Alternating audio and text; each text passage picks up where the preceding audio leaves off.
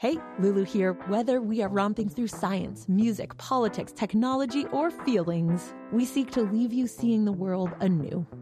Radiolab adventures right on the edge of what we think we know, wherever you get podcasts. The one constant through all the years, Ray, has been baseball. Ball into the windup in his first offering. Just a bit outside. Manning, I thought I told you to trim those sideburns. Go home. Oh, no, he's shaking off the suds. Big mistake. Gets on base a lot. Rocco, do I care if it's a walk or a hit? You do not. We return now to Ballpark Figures, our week-long series on what goes on behind the scenes and the people who make America's pastime come to life. Today, we hit the stands. He's a sports writer today, but before that, Ted Berg spent a formative summer selling food and soda in the stands at Shea Stadium in Queens, New York, the former home of those New York Mets. We spoke with him about the tricks of the trade. You work on commission, so if you're trying to make the most possible money, uh, you're going to be working hard. Uh, it's, you know, it's hot days, it's the summer, it's hauling pretty heavy loads up. Uh, I don't know if you remember Shea Stadium, but a, a whole lot of stairs. But then if you're working on commission and no one's going to see you, you know, you could take a seat for an inning if, if it's getting exciting.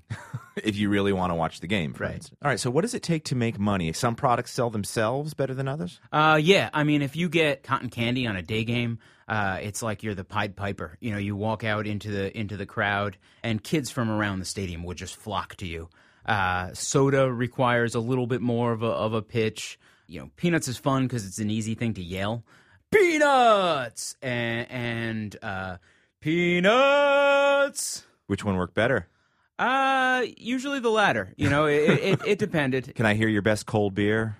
Uh, well, I never got to do beer. I was, you know, beer was was for the more senior uh, members of, of the vending crew. Okay, so there's a hierarchy. I want to talk about that. The margins are best on beer. Now, beer's heavy. It's a real pain to haul. I see these guys in the ballpark. I want to stress, this is a hard living to make. People who haul beer are really, really working for a living. The margins are better than probably anything else in the ballpark, though. Well, yeah, they're expensive, the beer. Uh, so so you do make a, a bit more money in commission. Plus, it's a it's a reliable seller at ball games. You know, no matter uh, no matter how many people there, uh, there are going to be a lot of people there drinking. So so beer is good. The the people who had get beer reliably had been doing it for years, and they do it all year round. I mean, you'll have guys who are Uh, number one or number two on the on the hierarchy at, at Shea or Citi Field, who are also in the top five at, at Yankee Stadium, and, and also doing it at Madison Square Garden and doing it at, at, at Jets and Giants games, too. Do you learn to spot the jerks who don't tip from a distance? The worst jerks are the ones, and this would happen a lot. Uh, you'd be especially, I mean, the upper deck at, at Shea Stadium was impossibly big and impossibly steep. And guys would flag you down from the second to last row, and you climb all the way up there thinking, you know, you're going to sell him three or four sodas because he's there with a crowd, and be like, hey, can you send the beer beer guy back? And that would kill you. What happens if you're up there and there's Yankee fans in the stands, probably on their seventh or eighth beer by the uh, seventh inning? I got spit on by a Yankee fan at a Subway Series game one time. I was selling hot dogs.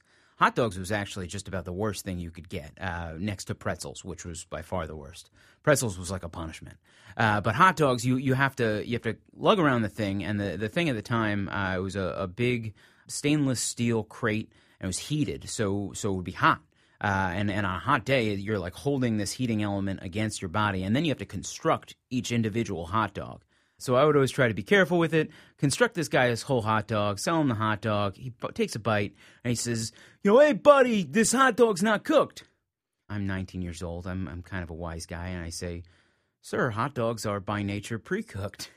And he flipped out. I'm sure he loved that. He flipped out, yelling. I can't repeat any of the things he said. Uh, but he spit a big hunk of hot dog at me, which is still, you know, to this day, one of... one of the grosser experiences I've had in my life. But I did I did rat him out to security. Ted Berg, we're going to let you go. Give me one more peanuts. Peanuts! Be sure to tune in tomorrow for our final installment of Ballpark Figures. Even if you're not a baseball fan, you can still sing along with our organist for the Atlanta Braves. Matthew Kaminsky takes us out to the ballgame and tells us how he uses his organ to psych out the players. It ain't over. Till it's so